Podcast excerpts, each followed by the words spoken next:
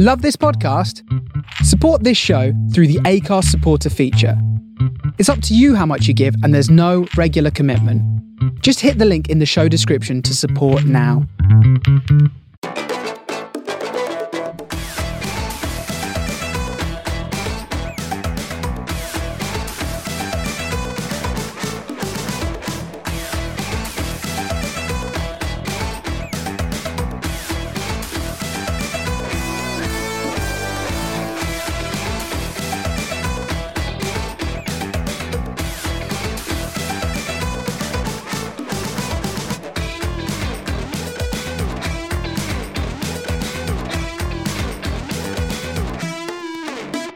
Hello, listeners. Adam is back with Jim and I this week, and we're finally up and running in the league for the season.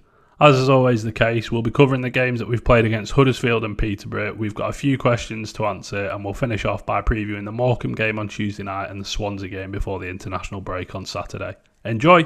Boys, it's good to have points on the board. Great Well, feeling. Obvious.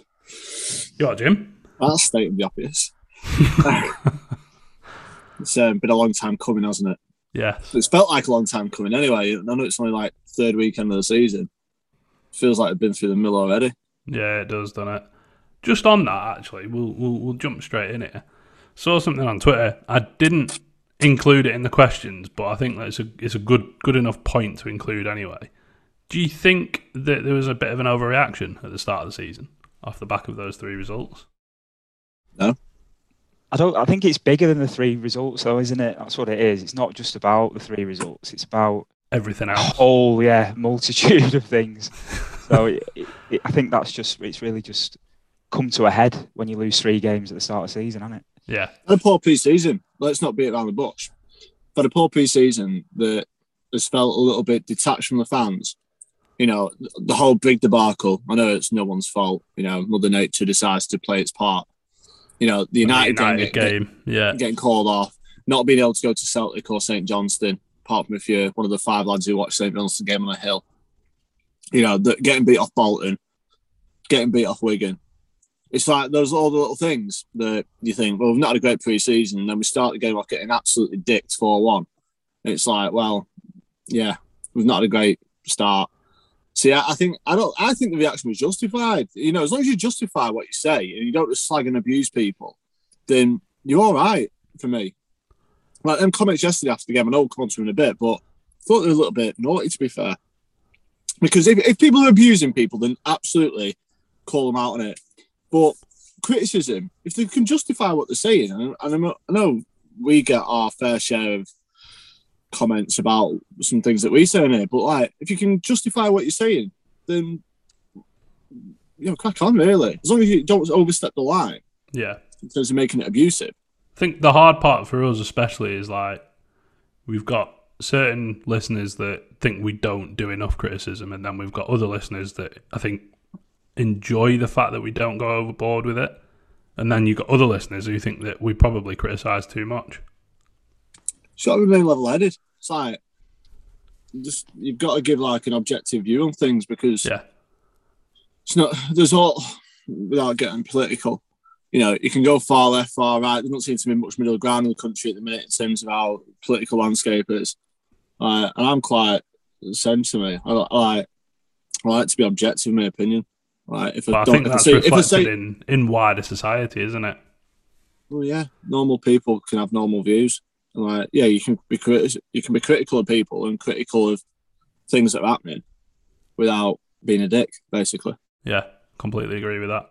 Just a reminder, as always, you can support us here at From the Finney. Um, just head over to supported.acast.com forward slash From the Finney. And as I say every week, anything that is received is massively, massively appreciated. And if you can't or don't want to donate anything and you're listening on an Apple device, um, you can make Jimmy happy by leaving us a review in the Apple Podcast app.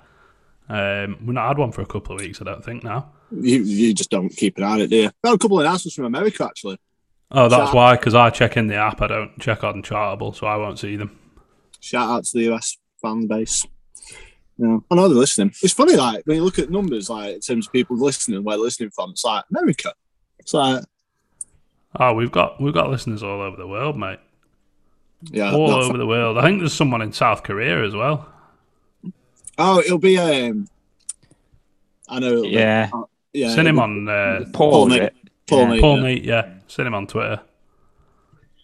Done well for Tweeted us uh, a handful of times. But yeah, I was chatting. It was really funny. Like this is going off on a tangent already. Chatting with someone yesterday. He was like, "Oh, it's a tea podcast." I'm like, "Yeah." I still find Apparently, in the last in the last month, three people in Colombia have listened to us. Oh, that's weird. that is weird. Yeah. Anyway, Anyway, Malaysia, four people in Malaysia. can we crack on? This is going off on a yeah, yeah, um, yeah. The Huddersfield game. I think, from my point of view, they they have decent facilities for the press, and the steak and ale pies were immaculate. Don't know what Well, brand. at they least were. someone enjoyed themselves then. They were just in. Well, you got to take the little things, haven't you? When it's not a night to remember. oh, we did all right footballing wise, but just didn't look like hurting them for Yeah, a long that- period of the game. And There that was just that that the period, wasn't there, in the in the first half for about five or ten minutes where got a couple of shots off. I think Whiteman had one straight down the keeper's throat. DJ had that one early on. Ah, and Ched had two big was chances. Ched? We had two. We had the, the the half volley, and obviously the one that's been cleared off the line by Sarr. And I just said, I said to the guys, I was really like, we've got to take make this pressure count because Huddersfield didn't like hurting us, you know, and it felt like tactically, I didn't think we were great. I thought, you know, we waited too long to make the subs because Yeah. when you're on top of the game, you want to make changes to try and impact it in a positive way. Yeah, yeah. And back, you know, Emil's there waiting, and then they put the ball. You know, we put up the ball in our own net. It's like, About five minutes Oh. before that, I said said to George, I was like, "We're doing well with the ball here, but we need a goal." And then Yeah. five minutes later, they went down the other end and scored. I think Sepp was just very unlucky, wasn't he? You know, he's tracking back, trying to. He gets there though. He get he Mm. gets there. He just he just kind of I don't know what happens really. Uh, he just gets in front of the defender and he can do anything with it really. And it Yeah. just hmm. he just goes in. thought the game lacked quality though, like from both sides for long, long were periods of the game. They were so They poor. were dreadful. How Yeah. they beat Sheffield United yesterday is beyond me. I've not seen any of the highlights or anything.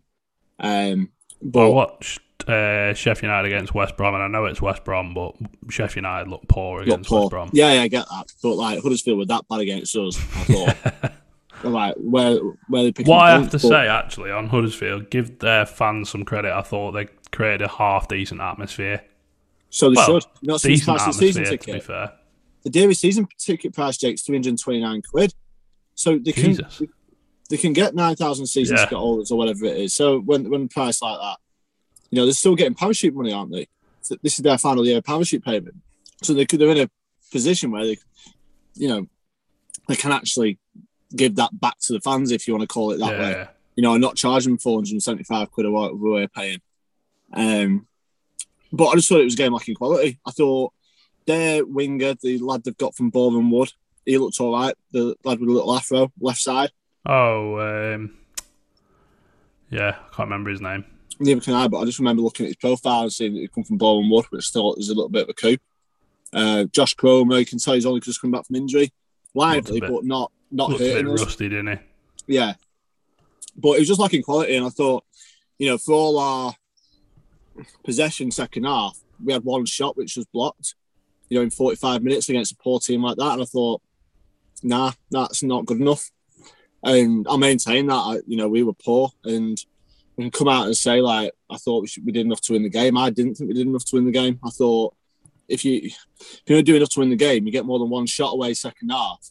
You know, when you're on top of the game, and, and hurt them. You Yeah. know, punish teams when you're on top of a game because if you don't punish teams at this level, you're going to get hurt. And sucker punch happens. You know what, 70 minutes on the clock. And after that, I just thought we lost our way. I thought, you know, they bit the post after that. We we just didn't get going again. And you know, the reaction of the fans during that second half was, yeah, some people have crossed the line. I get it in terms of the abuse given to Brownie at the end, but I, I thought some of the the booing and the sort of general frustration, I can understand it. I mm-hmm. think, you know, listen, seeing Ben Whiteman's comments after the game, you know, I think they can understand it as well. They just wanted to win, and yeah, I'm just glad that yesterday happened because if yesterday didn't happen, Just adds to the, the Yeah, it could- be a toxicity of the atmosphere, now. doesn't it? It could be a completely different conversation. I think if, if yesterday didn't happen, we're we're sat having a very similar discussion to what we what we had this time last week. it just feels like a, a monkey's off the back, doesn't it? Really. Mm.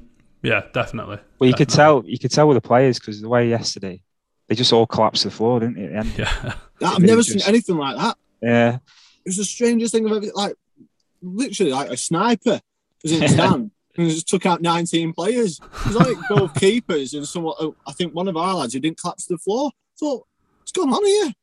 Right. Yeah. I think that's just a, shi- a shine, a sign of the sheer just relief. Intensity of the game. Yeah, it was end to end at one point. Like towards the end, it was like just attack and attack and attack. that five minutes of extra time was brilliant. yeah, Kamikaze football. Yeah, It's just Darren Ferguson way, isn't it? Like, we're going to we'll talk about Peterborough, I'm guessing. But yeah, um, we, yeah. We've, I think yeah, we've we've done Huddersfield, haven't we? Yeah, sorry, it's gone. Uh, anyway, The lad from Boren Yeah. Thomas, by the way, he's called Boren Thomas, Boreham Wood. He's called Sorba Thomas. that's him. Yeah, Thought he was decent. But anyway, forget about Huddersfield. It's gone. Don't have to go there again. Another year. Um, I know. Oh, well, I'm not going anywhere. Um, moving on. Yeah, Peterborough. Just thought it was um, was a strange game, wasn't it? Really. I mean, we deserved to go in front.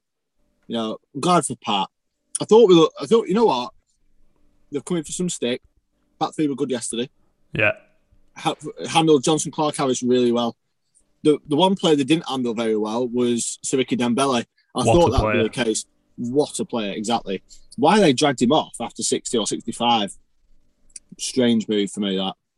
Um, because he just literally danced around three players and then, uh, you know, set cleared off the line just before he got taken off. I thought, eh? yeah. And he had a spell, didn't he? In a, about five ten minute spell in the second half where he was just winning Just free kick winning the after game. free kick. Yeah, 20, 21,000 game yesterday, 14 from us. He's, But, he's um, he's quite a bit older than I thought he was. I thought he was quite young. I mean, I know he's uh, 24. He is young, but I I thought I thought he was more like 20, 21. Didn't realise he was Yeah, he's a quarter of a century. That, But, that goal um, goes in though, and it's Different. you game, see the way we collapsed the other day after the Huddersfield game after the goal. If he scores that, then you know it's a real sucker punch in it. Yeah. So you know, you get that look, don't you? And yesterday we were, you know, we managed to get through it. So hopefully now the tide has turned a bit. they made a little bit of a tactical shift at half time. They went they, they changed the back three, the the format the makeup of it. So Thompson was the middle of the three in the first half and went to the right in the second half. I thought it would gone to a back four initially, but it's still three four three. But their wings were so wide, literally both of them were on the touchline. And I thought that made it quite interesting. Gave DJ a lot of space yesterday. I thought DJ were really good yesterday, as was Whiteman. And I, I just thought that was perfect DJ sort of scenario when you've not got loads of players compact in the middle of the park. Means you can actually play quite expansive.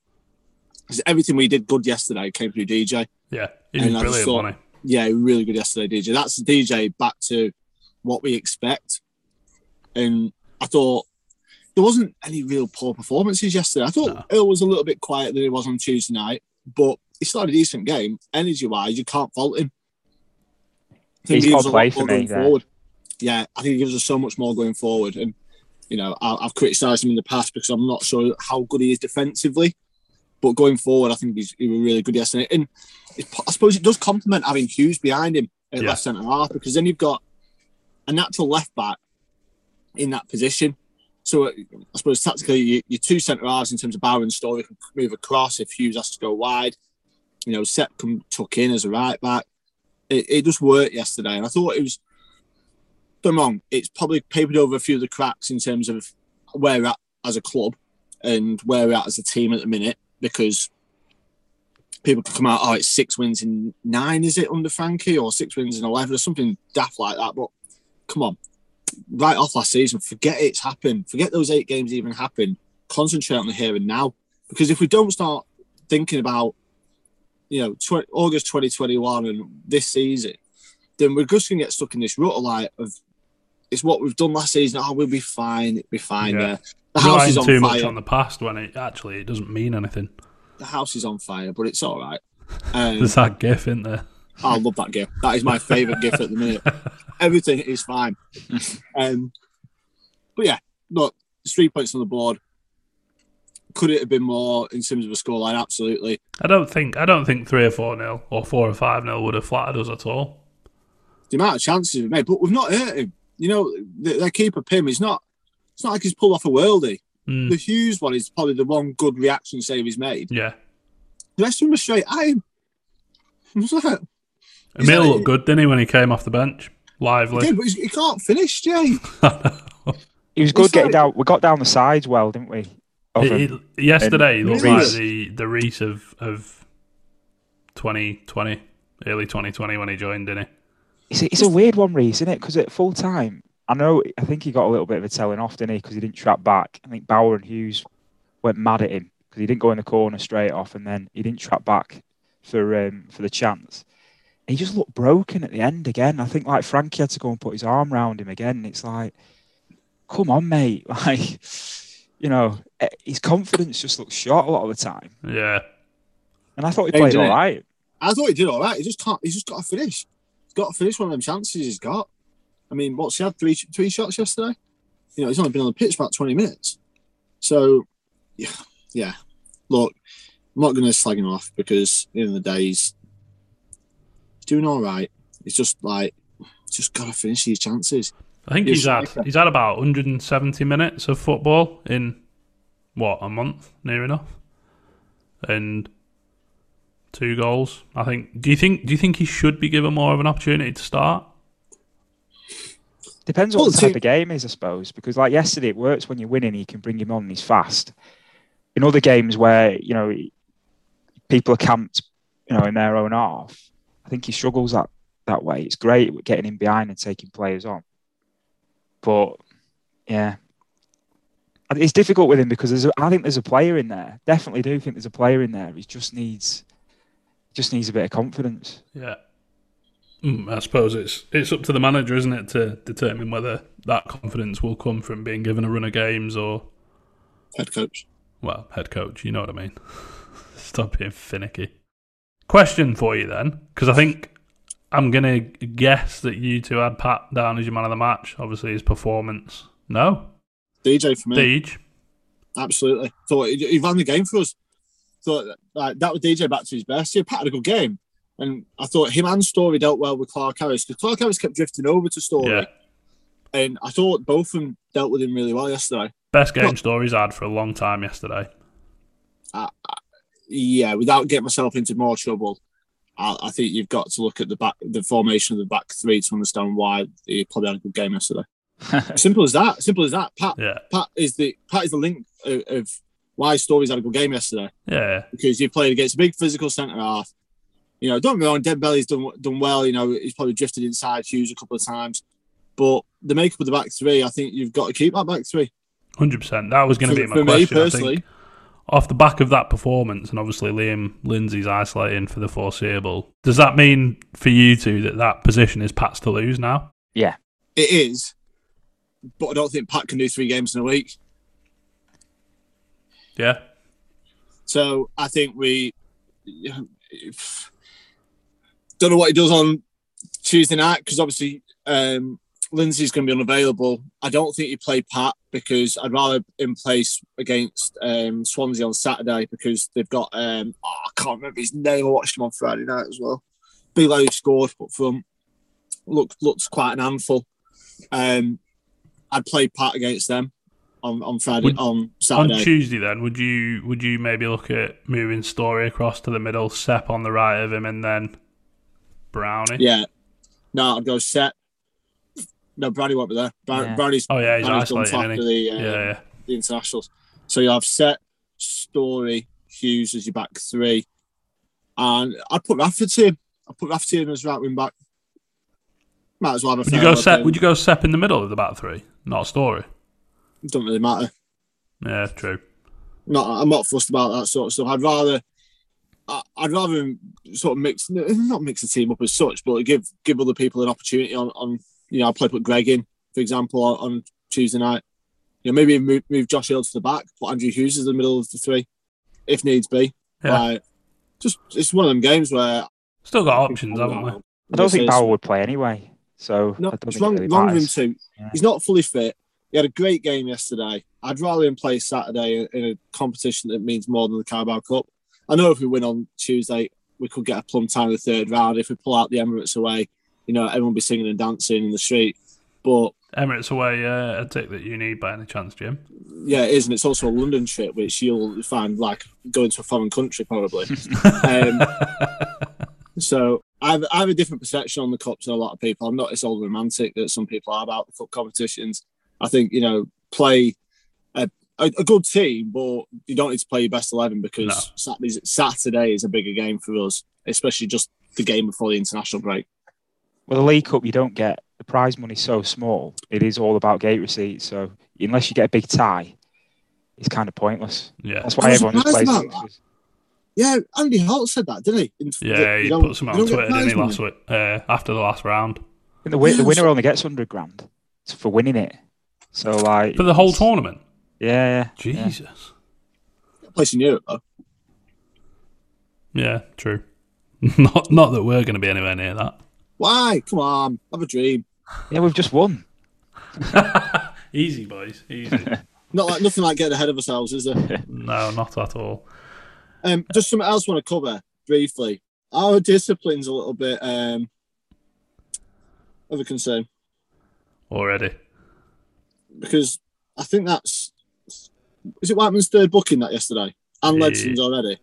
Yes, I think it. I'm almost certain it's Ben Whiteman's. It might be Ledson's second, but this is me that you're talking to. So I was like, please can we stop kicking people? To be fair, Le- Whiteman's tackle was naughty on Dembele. It was very late. had to be Well- done though, didn't it? Another one. Yeah, he had he had one against uh, Huddersfield, didn't he? That he obviously he got booked for. Mm. That it was just one of them where you're looking at it and you're thinking, yeah, he's he's had to do that really. So Yeah, yeah, they're both on. want- They're both on two in the league apparently. I Don't know if they've picked any up in in the cup. Whiteman and Ledson both on two. Lindsay and Barkey both on one. I thought it were more than that. But if that's the case, then I'm getting a little bit excited about things that don't really matter. Is, is the um, is the bookings in the EFL Cup not counting again like they did last year? Pat got booked against Mansfield, so I think it was something like if you got booked in two Carabao Cup games, you missed the missed the next one basically. Right. Yeah. I think it was Hunt's. I think it was it Hunt's or someone got booked in two games last season, and then missed the, Missed the um, next one. Might might have been season before, uh, but then missed the next one when we played City. Forgot.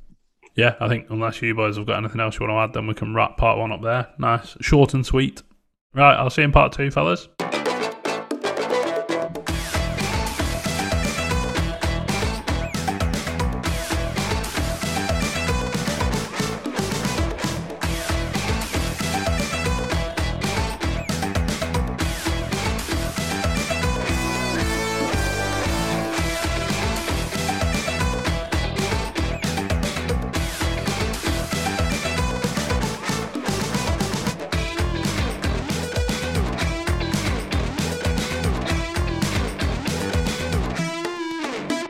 Welcome back to part two of the From the Finney podcast. As usual, we've got a few listener questions to answer, and then we'll finish off by previewing the Morecambe game and the Swansea game.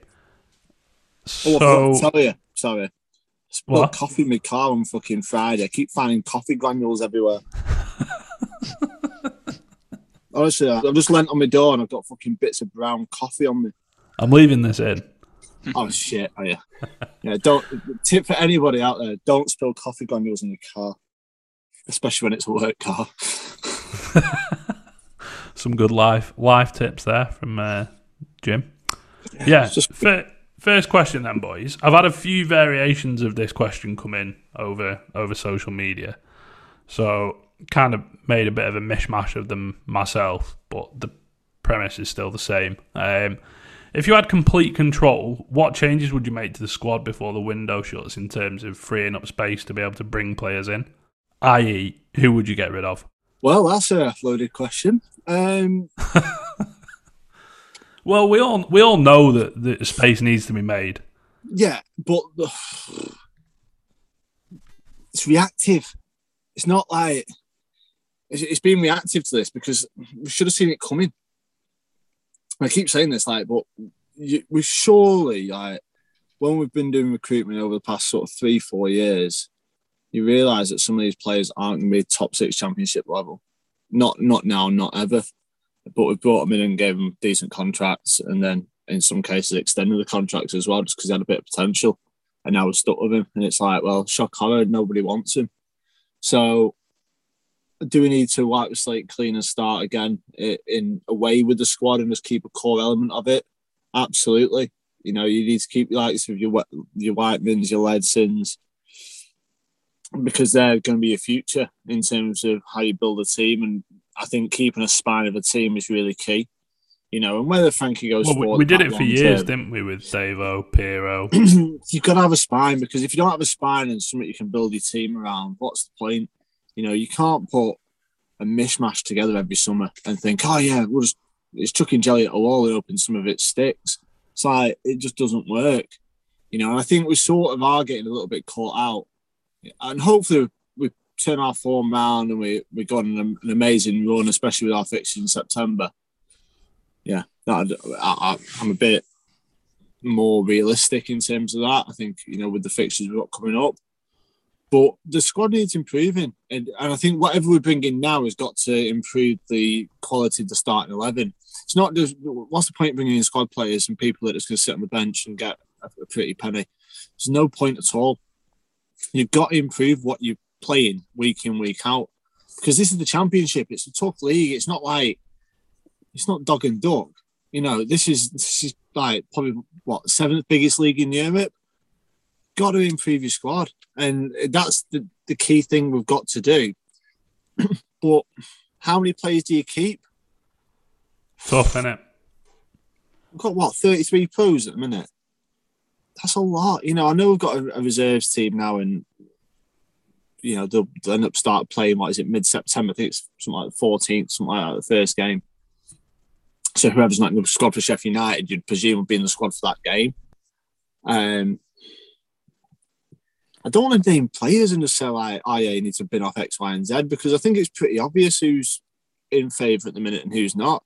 You know, you only have to look through Frankie's squads since the start of the season to realise like quite clear, isn't it? The the ones yeah. that have been left out that aren't maybe maybe saying aren't in favour is a bit harsh, but the ones that clearly aren't fancied. the problem you have with those is as well is that they're they're obviously not desirable at any club, so you can't get rid of them. And, they're not, well, League One and League Two maybe, but then you've got wages to consider. I was going to say, I think I think there'll be there'll be a club out there for for the majority of them. It's just at, at what cost yeah, you have to take the hit, and you know Harrop will end up probably going to League One, and then we're paying the majority of his wages still. So it's all right getting rid of him, but you're not. We won't actually be getting rid of the most of them. Mm. You know, there's probably only one who. Bayliss, could you sell? Could we get anything for him? I mean, he's hardly played any games, so I don't know. That's the issue. Who wants these players? You know, we've we've used 19 players so far in the first four games we've played. So you know, a couple of them are keepers. Um, but then, so using 17 outfield players. Yeah, has he played a league game? This is this is league. No, oh, sorry, I so thought you meant that's just no, the championship. So I looked through the players that we've used so far, and you can probably say 14, maybe 15 of them you'd keep long term, maybe for another season, but quite a few of them are out of contract. You know, looking at the if you look at the two lads who played the most minutes, both of them out of contract at the end of the season in Hughes and Storey. They're the only two players that played every minute so far. Then you've got Iversen, who's not ours in terms of minutes played. Sepp van den Berg, not ours. DJ, fifth on the minutes list so far. Then Brownie, Liam Lindsay, Ben Whiteman, Ledson, Josh Earl, Shed, Scott Sinclair out of contract. Brad Potts out of contract. Emil Riis, Greg, Greg's only played 125 minutes in the league and four games. Shawnee, Tom, Bauer, Bauer's out of contract to then deck. So players who've been on the bench but haven't kicked the ball, Bayliss, Rafferty, Rodwell Grant and Jamie Thomas. And two of them. Is Rodwell Grant got another year after this or has he just got a one on a one? I think he's got a one on a one. Yeah. yeah, so three of them are out of contract lads who've been on the bench. So you know, look through the squad and you got lads that are going out of contract anyway. So there's players there that we haven't mentioned that are in the squad that come on, let's put two and two together. You can probably work out who they are, and they're probably going to be the ones that we're, we're open to offers for. You know, Yeah. but we won't come out and say it. We won't come out and say, "Come on, give us some money for Josh Harrop," because end of the day, we don't want to be knocking down what we can potentially get from another club for him. We're going to be paying some of his wages. You know, he's on a, a good whack, as we're probably all aware. But I don't think. I think we'll have a, a sort of a figure in mind in terms of what we want to get from each week if he is to go out on loan. Surely, And though, if he's not going to be involved, then this goes for any of them, not just Harrop, if they're not going to be involved, surely it's better to get something for them.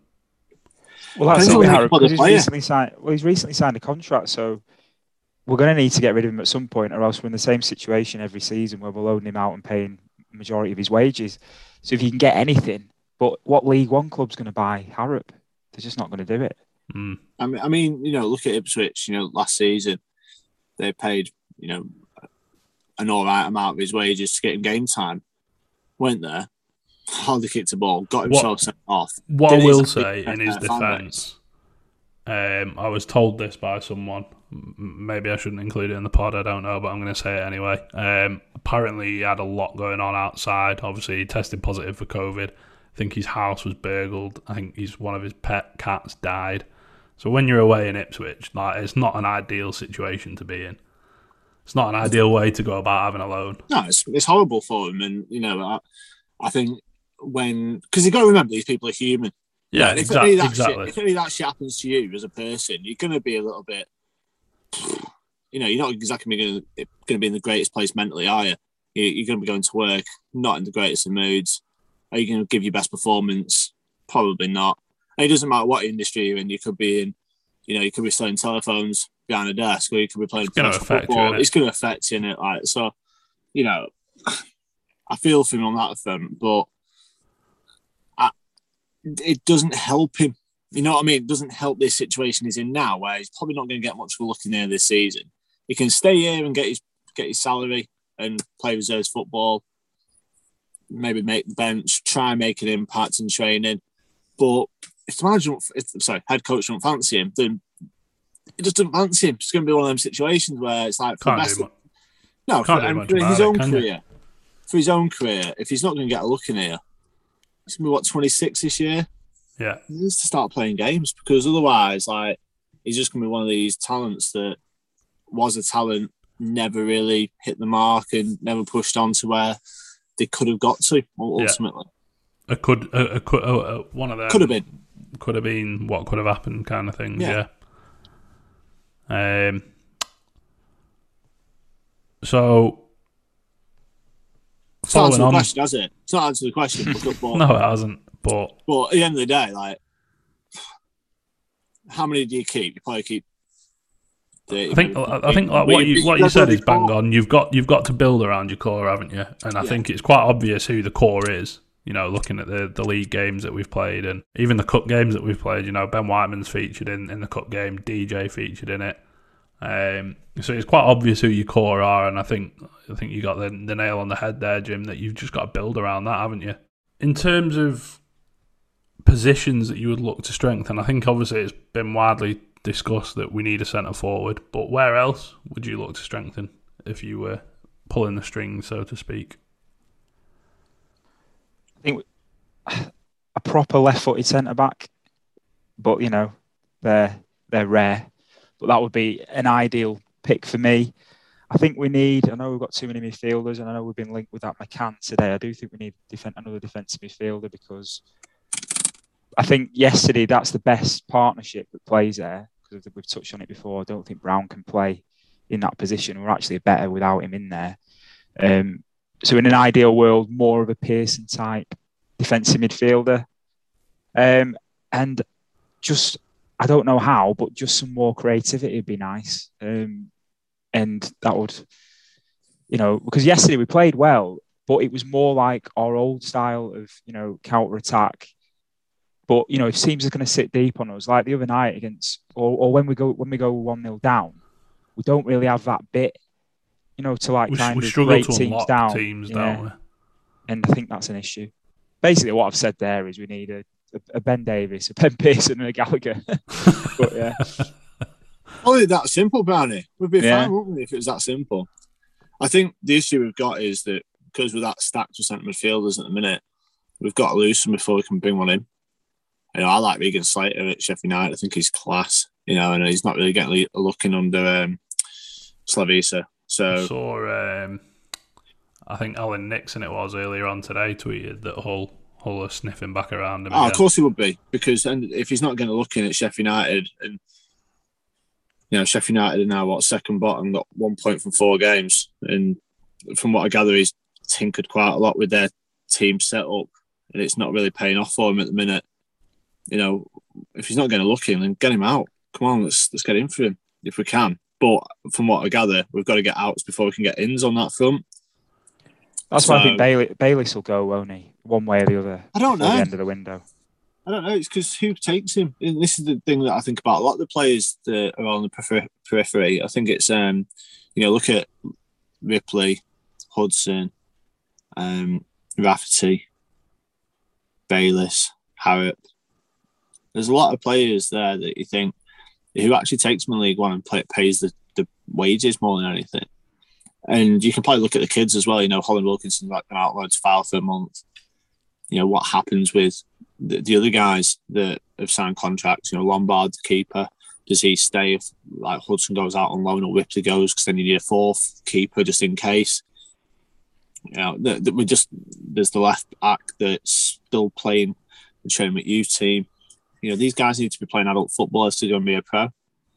Um, and don't be wrong, I think you know there'll be opportunities for them maybe further down the pyramid in terms of like Northern Prem or something like that to, from to get game time. I Colin Wilkinson went to Lancaster, didn't he, at one point, just to get games in.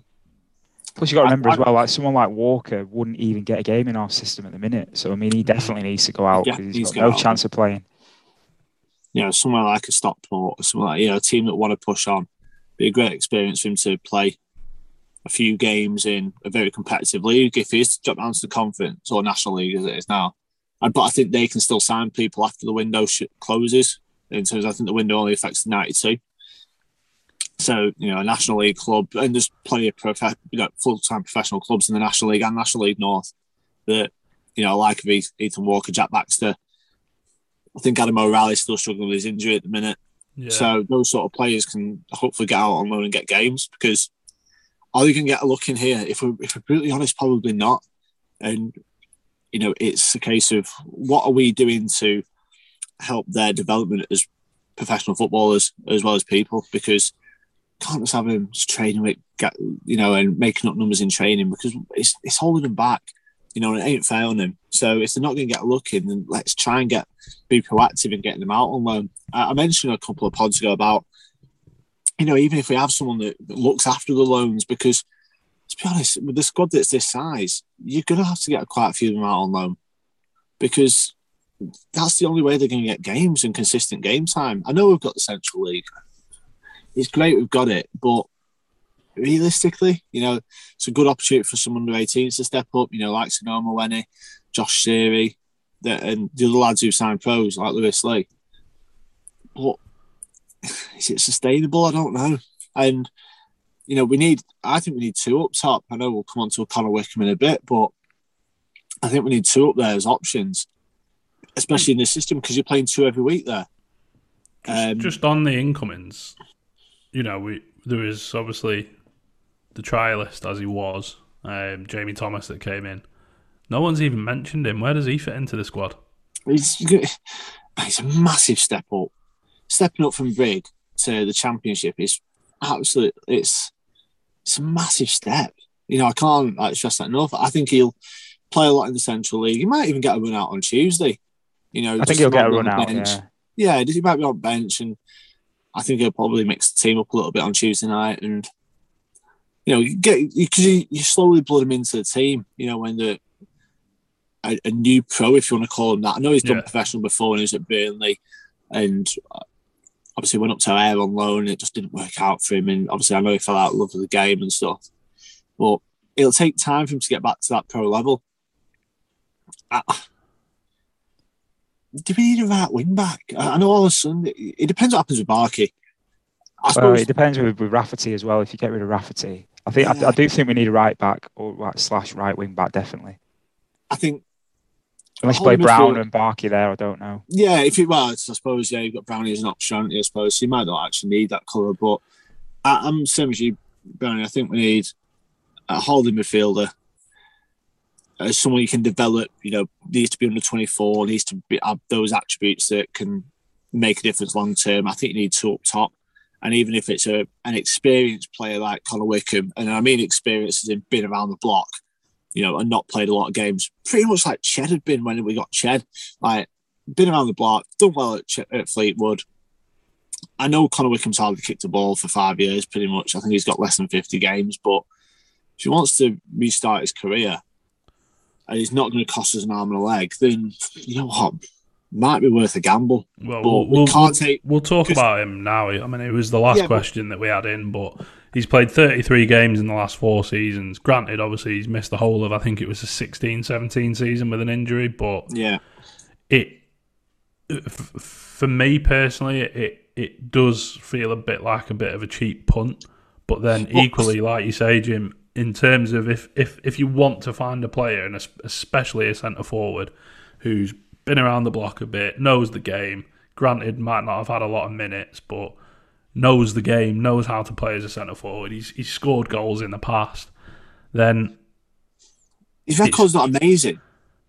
His record's no, not I think he had that one it? good season, didn't he, when he broke through before Broke he went to. Sunderland? But if I he's think if we got, get him plus Delap, I think that would be all right. If it just ends Yeah. up being him, then not it's kind of following the same theme as all the whole transfer window has, getting punts in who you know taking a chance on. 'Cause we're not gonna another one register- with an injury record. yeah, we're not going to register Izzy, are we? If we're honest, because he's going to No. be. If he comes back this season, it's going to be back end of the season. Well, they reckon Achilles is about six or seven months, but then he probably need Yeah. a couple of months to get up to fitness, and then you're in pre-season, then aren't you? So there's there's no point registering him. It's whether Well, or look at- not they give him another year in the summer and give him a chance next season. Well, look at Pat. You know, he's been out for what eight months, and Yeah. he's probably still not up to match speed yet. And I think when he's playing as a, an attacking midfielder and you know quite a creative power player, you, you need to be up to full up full speed, especially after an injury like that. So he won't be registered. I think with Wickham, I think they're, they're having a good look at him, aren't they? Because I believe he's here next week. So if he And he's Look, been with he- us what a few early- days, earlier days. earlier on in this week as well, he? So Yeah. yeah. So look, if he hits, if he looks all right in training, looks sharp, and if the guys at the club think he can do something that he's not been able to do at his former clubs, he's on a pretty penny at- at Palace, weren't he? If we're honest, like he's been out on loan a few times, so his He's obviously got biggest- something about him, hasn't he? Yeah, He's of played in the Prem with Sunderland. He's played in the Prem with Palace. You know, It's, he's, it's he's either that he's got a fucking good agent. Yeah, So it's like, does he just want to come here and play games and you know get the love for the game back, if you want to call it that?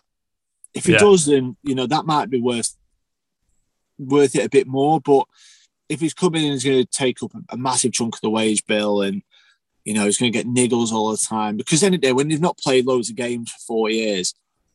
He's going to get niggles and knocks, and there's going Well, to be games it he's gonna with, uh, You've got to take that path of the course. You've got to, you've got to sort of We saw it with Josh in- Harrop, didn't we? After his injury, the season that he came back, he was he, he would play two or three games or be in the squad for two or three games, and then be missing again for a couple of weeks with an injury or a niggle picked up here and there. So it's going to happen. Yeah, of course. Um, Um, and I think you see it with Greg. You know, there's going to be games where Greg will will miss a game because he's got a knock because he's come back from you know serious injuries and not playing for. But that's a Two years concern though. You know, you've got you've got Cunningham, Izzy Brown, Wickham, all with potential injury issues. Ola no, Sunday. no resale value at all. So all we're doing is loaning young players and signing old players. Yeah. And you know, we're getting to a position where well, I thought this club wanted to be sustainable, and but you know, we just we've got nobody to sell anymore. Yeah, I think that's that's a, a nice lead on to the final question. Um, it it's an interesting one because of obviously there's been a lot said in the media, well, less so in the media, but on social media in particular, about Peter Ridsdale, about Trevor Hemmings, and someone's asked, "Is is the Hemmings and Ridsdale stuff in inverted commas misguided? Should we be asking for them to change their ways instead of condemning them, so to speak?" That's a tough question. I think I think with all the stuff that we've seen over the past ten days, two weeks, probably even longer, you've got to think like, where's it come from? Where's it going? What's the what's the outcome that people want? And I've said for a while, even if people want rid of Peter Ridsdale, doesn't solve all the problems at the club. Yeah, Doesn't- we said it's- it last not- week, didn't we? It's it's not like the, the silver bullet, you know, in terms of like it's going to solve all the problems that we've got as a club. Yeah, he's got his faults. Yeah, he, he's done some good things. Yeah, he's done some not so great things in the- his time at the club. But at the end of the day, he's he's been the advisor to the owner, you know, and I think that we all know how close relationship Peter Ridsdale and Trevor Hemmings have. You know, I think when we've interviewed Peter in the past, he's mentioned like he'll have you know upwards of a dozen phone calls a day, and and uh, there's no simple solution because without Trevor Hemmings' money being pumped into the club, we're, we're financially in a you know a bit of a state. You know, Peter Ridsdale, because of his position now with the EFL, will be remaining as a club director for our foreseeable future in the championship to, to maintain both positions. Does he could we require additional support in terms of like maybe a chief executive? Possibly, you know, in terms of if we can afford one and we can be more commercial and you know when I, I don't know if anyone's seen it, but Swiss Ramble put a bit of um like a four page um, summary of our finances out on Twitter this week, which was interesting. Um, if you have a look at, at Swiss Ramble, and our commercial income, we've uh, is peaked in 2010 11 at just over three million pound. And ever since then, we've never actually got back to that level. And I think if you act in a commercial way and we bring in as much money as possible to be able to drive our club forward, then great. Obviously, I don't believe. Well, I, I think we've replaced the old commercial manager, but I don't know what we're up to in terms of being commercial. I, got the program for the first time in God knows how long yesterday, and I looked at the you know the player sponsorship pages, and I was like, it's just full of like, adver- you know, sponsor me now. Yeah, I thought used to be when you used to get a program maybe four or five years ago, the they were full. that had They were full, you know, and you, you'd have maybe like a couple of the kids that were just coming through that had like sponsor me now on them, but I couldn't believe how many players were still available for sponsorship, and I've not seen anything on the on the site, you know, in terms of like these players are available for sponsorship now. Here's what you get as part of the package. I think it's like it used to be about five nine five or maybe a bit more, and you'd get it'd get listed everything you could get. I just don't see anything like that. And I know it's something really small that, and you know, utilizing the club database to get fans on. You know, yesterday's the first time in five years we've had less than ten thousand on at Deepdale, and I know we've not had, not been in grounds for sixteen months. I'm not naive to that, but for us to have less than ten thousand on Deepdale yesterday, and they brought eight hundred, so you've got nine one nine two in terms of home fans on. That's a massive alarm bell for me. I'm Not thinking, great, is it? Oh, but we we always pretty much have ten thousand minimum on in terms of home fans. For us to not even have ten thousand home fans on yesterday, and I know it's summer holidays and all that jazz, and people might be abroad, but you don't lose a thousand fans by people going abroad. The thing is, though, And- we said it in the summer, Jim. What what are they doing to entice fans to come back and also to entice new fans to come? Because well, nothing. uh, you can you can make an argument that the football will do that if results improve and whatnot, but it's not. It shouldn't be the thing that we solely rely on to bring fans in. There has to be more. And the community and education trust have done loads of brilliant work in the community around Eid and Ramadan and engaging with different areas of the community, especially local to Deepdale. But what else are you seeing? That's the thing. Like we've we're sort of relying on what we've always got. You know what I mean? It's like we have got quite an aging fan base. And what we're doing to attract new new customers and and you know the younger element. You know, I took my seven year old nephew on yesterday. He's over from Amsterdam. It's not like he's gonna be on every week. Yeah. You know, and I, it's like there's only so we've got to be able to do something that's going to attract fans back to the ground. And yeah, I, I suppose I can get some people's criticisms of Peter and, and Trevor and all that, but you know, someone actually said, "Oh, you're just going to call the podcast from the Ridsdale because like you defend him all the time." I'm like, I don't defend him. I just think that there's bigger, there's the problems at the club aren't just Peter Ridsdale. Yeah, I think- think you, you, you nailed it before in in the. I think just saying sacking Peter Ridsdale or getting Pe- rid of Peter Ridsdale isn't the answer to all of the questions. Like if that was to happen, it wouldn't just be a silver bullet and you click your fingers and everything's back to normal, or not back to normal, but everything's well again.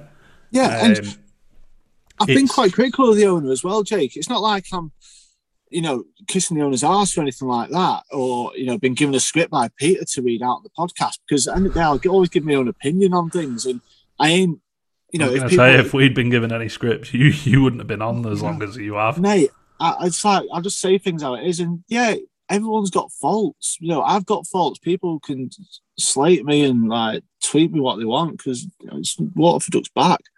But like, if we think Peter Ridsdale is the only problem at the football club, we need to think again. I think y- just You know, a point to touch on. You, you said before without Trevor's money that would be up the paddle without a creek and turn e- well, not to an extent. That is right. It's bang on, but I think m- one of my big problems is is that money being used in the right way, being spent in the right way. Because I think for every pound that comes in, again, this is based off what Swiss Ramble put out on Twitter. We're we're spending one pound sixty three on wages. That isn't sustainable. I think it, again a question that's just come to mind: Is it a myth to you two that we're a well-run club? Looking at looking at that financial data that came out earlier this week, Well, the the wages has gone up considerably over the last two years, hasn't it? So I think when everyone was talking about us being a well-run club, I think it was not anything recent anyway. So it has changed, I'd say. I think for me is that the the question is, oh, well, should we be asking them to change the ways? People have been asking them to change the ways for years. So it's got to mm-hmm. a point where, well, people are sick of asking. And I think what what excites me is the, the transfer policy, the training ground situation. It's all like we're getting something on the cheap. We're doing this. We're doing that. You know, it, there was a, a piece they did um, with the Baxi era around the 25 years of the Finney ground, sand going up. And there was a real, like, in hindsight, it's a wonderful thing, but there was a real unity with the owners and they all felt we were going in the right direction. And you'd feel as though that training ground would have got built under that ownership. Whereas with this ownership, there's a real disconnect. I mean, the, the training ground situation was just, you know, all right, yeah, we've got a good training ground now, we've got it, but, you know, we've got it on the cheap. We got a deal out of it, you know. And I just think there's lots of things like that where it's no wonder there's a disconnect because yeah, you know, it's just it's funny you mentioned the hasn't it? Baxi the Baxi era because I was talking to my father-in-law on, on the game yesterday about it, and you look back and they've left they left a legacy, they left something behind. If in 10, 15, 20 years time we look back at this last six years, I think it is that we've been in championship. What what is the legacy? Yeah, there won't be a video on the club website, that's for certain. There won't be looking back and going, oh, this got built or this is what we did. You know, we got a training ground on the cheap and we got And we got promoted. a car park. we got promoted, which is fair enough, but you know, we, we should have got promoted, shouldn't we?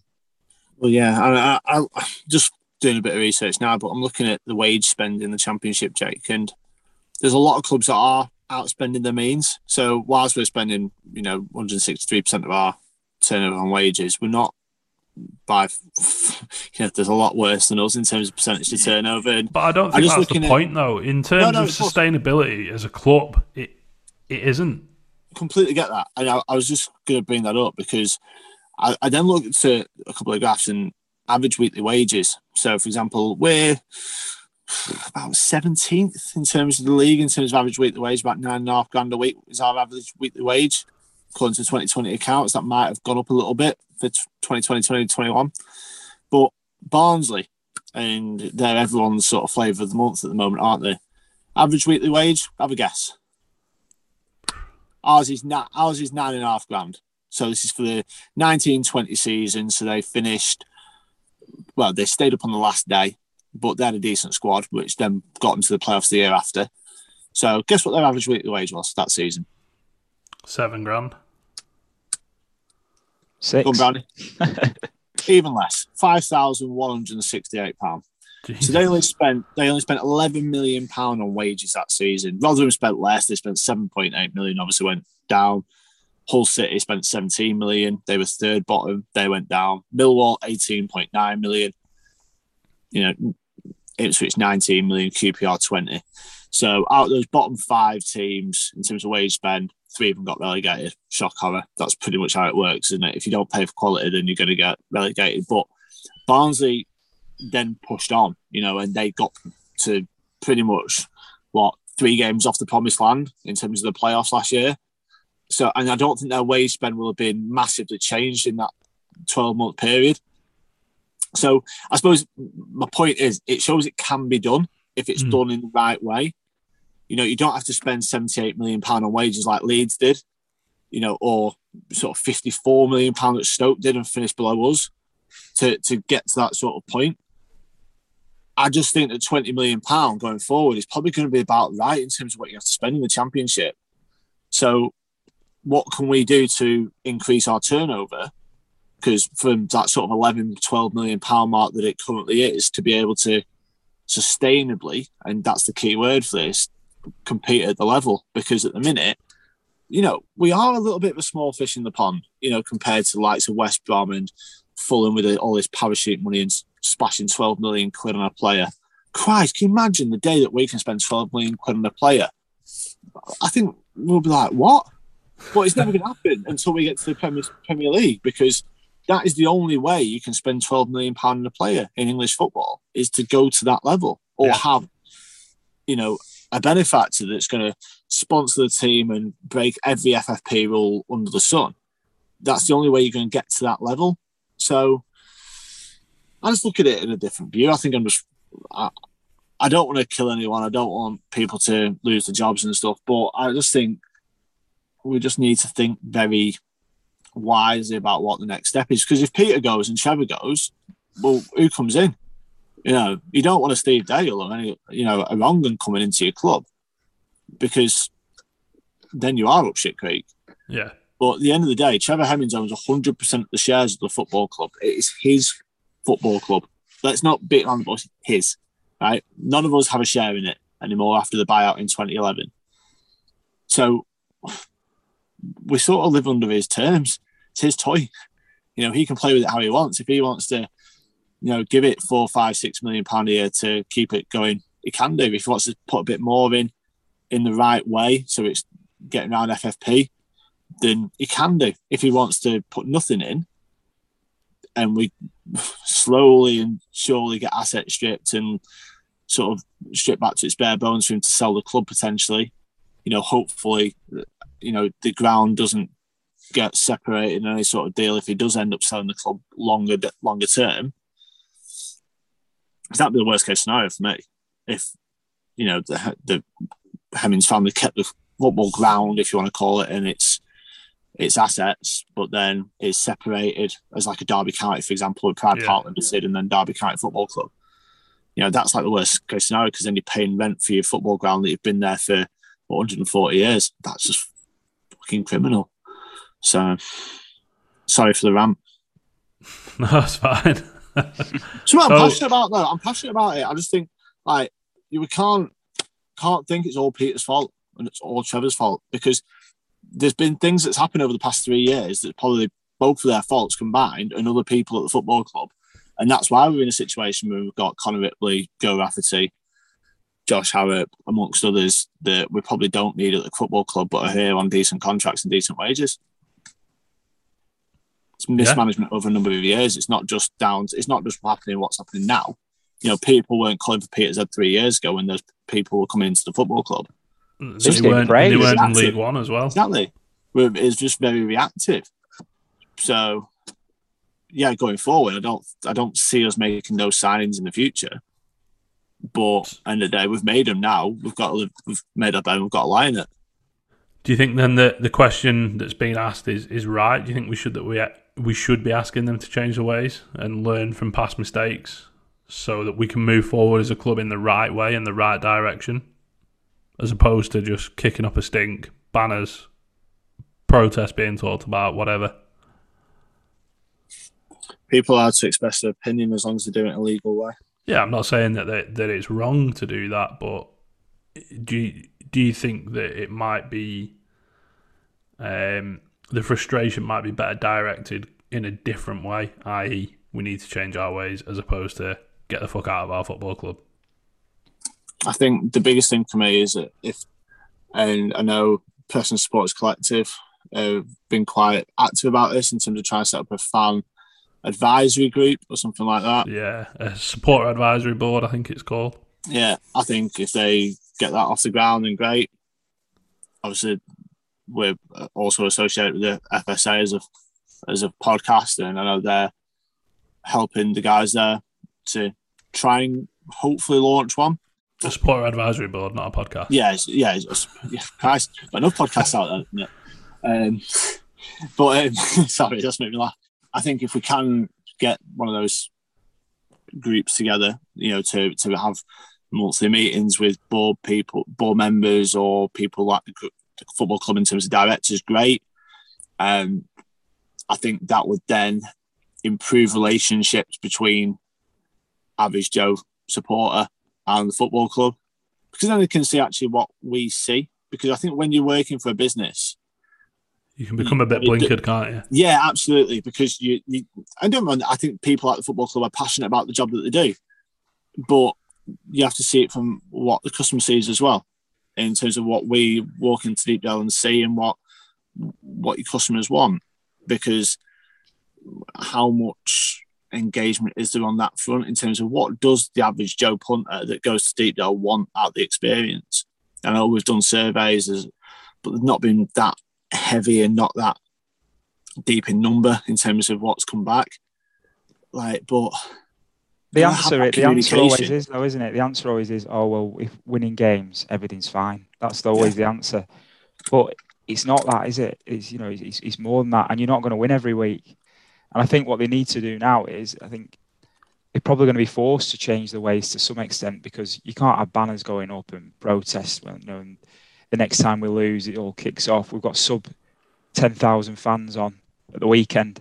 You know, something that's, needs to change because that's a concern for me. That's the biggest concern for me.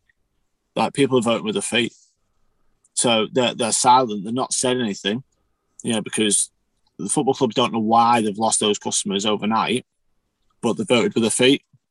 You know, it's like when people change supermarkets. You know, people will literally go to another supermarket for loads of different reasons. I talk about because it's the industry I'm from primarily.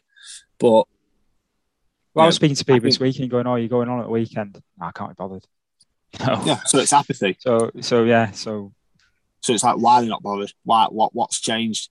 You know, is, is it the team playing shit? If it is, then hopefully, well, if you get yourself there, might be able to cheer them on to get a win like we did yesterday. Because I thought the fans yeah. yesterday that did go on were bloody good, to be fair to them, It was, yeah, it was quite loud yesterday. I thought for nine, nine and a half thousand or whatever it was on in Omen, thought it was decent atmosphere. I think you know, weirdly, I, the atmosphere is better when there's less there in a weird strange, way. It? Yeah. It was like, it was decent atmosphere yesterday. So, you know, I think Frankie came out and said the fans played the part and stuff, which I think they did, you know, but yeah, we've got to do something in terms of getting them fans back in, you know, being quite commercial, driving that revenue forward, because then when you are splashing 20 million quid a year on wages, it's not as bad. You know, you don't need your owner to supplement your six, seven, eight, ten million pound, whatever it's going to be over the next 12 months, because you've got money coming in. Yeah. And, you know, if you can sell a player every year that we need to, let's be honest, it says in our state, in our club statements in terms of the annual reports, it doesn't feel as bad. But it's like what we mentioned the other week about the Brentford model and all that shit, which I'm not going to go into again. You know, we need to get to a place where we're recruiting well, we're selling well, getting fans coming through the gate, they buy into the strategy and the philosophy of the club, then we can go, hopefully. Fingers crossed. Upwards. Um, yeah, uh, I think we can wrap that section up there before we uh, come into the final section, which is to preview the upcoming games. Are you sticking with us, Jim, or are you shooting? I'll off? stick with Morecambe. I'll stick with you for Morecambe, and I'll um, I'll have to go and do some washing up. no, no problem. Rock and roll lifestyle. Um, yeah, so obviously the Morecambe game on Tuesday. First and foremost, I think we have to say, obviously we just touched on the fans there, but absolute hats off, sell out. You know, it's not been the best start to the season, as everyone's aware, but to sell out the game, and I think is it a seventeen thousand. 18,000, uh, 1700 or 1800? 17,000. Seventeen thousand. Not even sure if the Globe or the Mazuma Mazuma Mobile Arena, as it's called, even holds that much. Um, yeah, it, it's it, to sell out and, and to take the, the number of fans that we are doing is great, and it's really good to see. And I think it, it just sums up this fan base as as an away fan base, particularly. Yeah, Yeah, only- definitely. Considering Huddersfield was on TV the other night as well, you know, it was a big, big following that went over there. So fair play. yeah, only old six and a half thousand, Jay. Yeah, But um, no, our away our away support's always been decent, and it like, we've always taken a thousand most games, pretty much, unless we're at Tuesday night, Bournemouth or something like Arsenal that. nowhere. Yeah, Yeah, and even then we still take three, four, three hundred as I think lowest I remember is like Gillingham. We took about 180 on that Tuesday night where Hunt scored, came back in the team, 2015. Um, that's like lowest I remember going in. Literally, it was like you, everyone who was there knew each other. It was, it was weird, but that's our fan base, isn't it? Like you, people who go home and away, look, you sort of you say get hello to to know one another, yeah, you? yeah, but Morecambe, um, they've done all well. They've done all right under Stephen Robinson. I, I I know they got beat yesterday, but you got to look at the goals they conceded against Gillingham. One's a rocket free kick from about 30 yards out, and the other one is the Just absolutely slammed it, ain't he, the lad? Oh, he's absolutely thunderbolted it. And then um, the other one's a penalty from a long throw. So literally, it's coming in the second phase of play and foul the lad. Bit bit of a scrap in it. Yeah, and then it's straight down the middle penalty. The game before got beat off Rotherham at home, and it's a 30 yard wonder strike from Michael Smith. It's an absolute, literally, it's just dipped at last second and caught the keeper out. Bizarre watching it, to be fair. Ah. Like seeing seeing the the way that it just does dip so last minute. It's it's weird. Keeper's literally waving in a plane. Like, it's back. But yeah, we did actually do research on this podcast. It's quite good. Um, and then the goals they've actually scored against Shrewsbury when they beat them at home, one's a penalty one's a second phase set, set piece. So they're not scoring goals from open play as such. And I think Mm. it could be a really, really ugly, ugly game. Yeah, they've It's set up like- in a in a four three three as well in all the games so far this season. So Yeah, but it's a wide 4 3 3, so it's not like it's narrow. You know, it's, it's sort of like a 4 5 1 in the way. Cole Stockton is playing as the nine, who looks quite handy to be fair to him. He's a target but can move. And then they've got the three in behind, one of which is Adam Phillips, who's a right player. Very good. From Garstang, on loan from Burnley at the minute. I'm surprised he didn't get a loan higher. You know, I, I'm really I'd have him on a surprised. I'd have took him Yeah. in on a perm. I think he's a really talented player. You know, he's only what 21, 22. Definitely got He's- that next. He's got a next level move in him, if that makes sense. I think if he went to a championship club, you know, and he might only play 20, 25 games in that first season, but he'll kick on the season after. Yeah. A bit like Ledson did here. I think he's that sort of um, ability level in terms of he's come through the academy there. He's got something about him. So it'd be interesting to see how he gets on. Um, and then is it Diangara, the other centre midfielder, bit of a box to box engine room sort of player, likes to tackle. So I think it'll be a really interesting game. They're, they're a little bit suspect at fullback, so you probably want to play Earl and someone who can attack their, you know, attack their left back in on the other side, whether that's Sepp or Rafferty, I don't know. It's one of them where we don't really have Barkey at the minute. Not we? So- Rafferty no, maybe not Rafferty. Um, so yeah, I, I don't know what to expect really. I think he will make a few changes because Saturday, like I said before, is the more important game. yeah, So yeah, we'll have to wait and see. I think end of the day, if it doesn't go to plan, let's just hope the seventeen hundred go don't turn on don't turn on it as such, because then of the day we don't want to see him like we did at end of Huddersfield. no, I Um, think people expect us to like start, you know, put all like the youngsters out and stuff. I don't. I think it'd be similar to Mansfield where they'll probably be five, surprising how many are actually on the bench. Maybe Rodwell Grant will get on again. Thomas Yeah. will get on. for a few minutes, but I can't imagine it being him chucking the young lads in. I think, I with, then- especially with the pressure that you would imagine, the pressure that you would imagine Frankie's been under. Well, he has been under from the fans uh, recently, and to an extent, probably still is. I think. I, I don't think he's stupid. I think he recognises that, and he's probably looking at the Morecambe game and thinking, "Need another win here. Keep the momentum Yeah. going. Play like you say, Jim. Probably make two or three changes, maybe three or four, but play a relatively strong side." Yeah, what did you make for Mansfield? Was it four in the end? Four changes and then a few changes on the bench. So I, I think he'll play a decent team, you know, because at the end of the day, he might give Deck a run. You know, Yeah. give him 90 minutes again, you know, because he didn't get 90 on that first game. So I don't think he'll make like 9, 10, 11 changes. I don't think it'll be like that. But I just want to see us hopefully win the game um, and put in a decent performance and just use the bit of momentum you've got from Saturday's game, you know. Yeah. I think that's really key. That I was just going to say, is momentum create a winning habit. Create a winning habit. You know, because at the end of the day, that's what we've been missing for Yeah. the pre-season and you know the first sort of three games, league games of the season. Because But Let's not Okay. beat about the bush. The next two games are very winnable, aren't they? Swansea, Swansea look Yeah. good Friday night, mate. I'm, I'm, you know, I know Bristol City aren't exactly flavour of the month at the minute, but I thought I thought Swansea looked decent, especially now they've got Ethan Laird. I Like, honestly, their right side looked really strong, and I I thought Swansea wouldn't be anywhere near as good as they were last season, but I think the way that Russell Martin will get them playing over the next sort of six to eight weeks, they might actually surprise me. Well, that's it, isn't it? Because they're going to have to get used to the way he plays and um, get the players for that. Yeah. I don't think it'll be an easy game on next week. Definitely not. No, I'm not. I'm- I'm not saying it'll be an easy game either. But um, before we come on to the Swansea game, what what are your predictions for Morecambe? 2 0 Win win. one. Yeah, win one 0 Take that. Take that. I'll, I, I'd say yeah, one 0 I think. Um, yeah. So s- sorry, Jim. Go on. I was going to say on Swansea, the lad I was thinking of before was uh, Piroe. He's called P I R O E. Lad who scored on Friday night. Was that the one two with is the post, was it? Yeah, but it's the guy they got from PSV. So they paid what 1.6 million for him in summer. So it looked a handful. Like it looked decent. He scored two in his first three games there. So they what have you today? Have you read that about Jason Malumbi? Yeah. reckon that if Matt Grimes got leaves Swansea this week, then they're going to go for Malumbi on loan. Why? Another one we've had, you know, in the in the building, and just didn't step up to the mark, and now he's going to go to Swansea. It's like that want to push on at this level. Like, it's just frustrating. But they look good, you know, three four two one shape.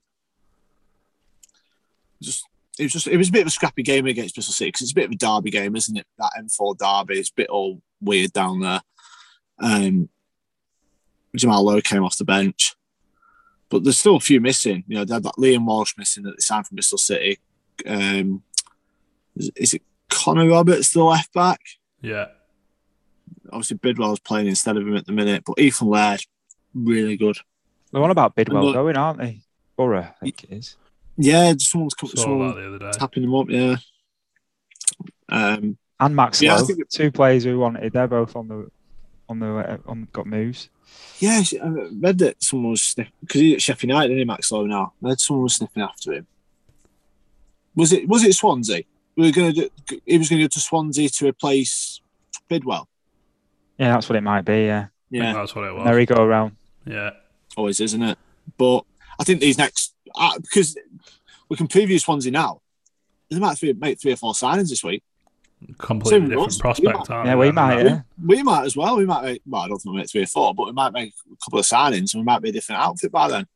You know, who's missing? So Evans, Lindsay, and Brownie are going to miss all week, aren't they? So Barkey as well. so is Barkey. That's four missing through COVID. Would imagine Olosunde's still not. Don't know, Probably yeah. after probably after the um, international International. break, probably in now. With a week, with a week, with a week to go, you'd imagine they're not rushing back Yeah. for. No point. She's Because back, after Barkey's back for Swansea, won't is he? Barkey back for Swansea. I don't think so. He said I'm sure. that, I'm sure Frankie said that he's he's doing a phase return and he'll be ready for after the international break. he said in that warm up show, whatever it's called Friday night, that it's going to be after the internationals. Some players Yeah. missing we've got, haven't we? Four due to Right. COVID. It's not ideal, is it? Olosunde injured, Brown injured, Izzy Brown injured.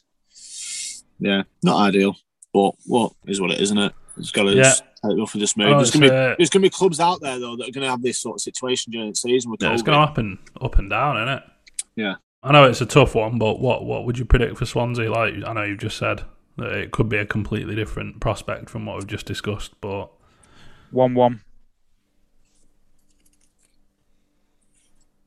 No, I'm gonna join you. No, I both mean, I've not a clue. say a draw. I've not a clue. I'm like, I remember saying ages ago, like I can see us having loads of games under 2.5 goals this season, and then. And I think that I think Saturday was the first one.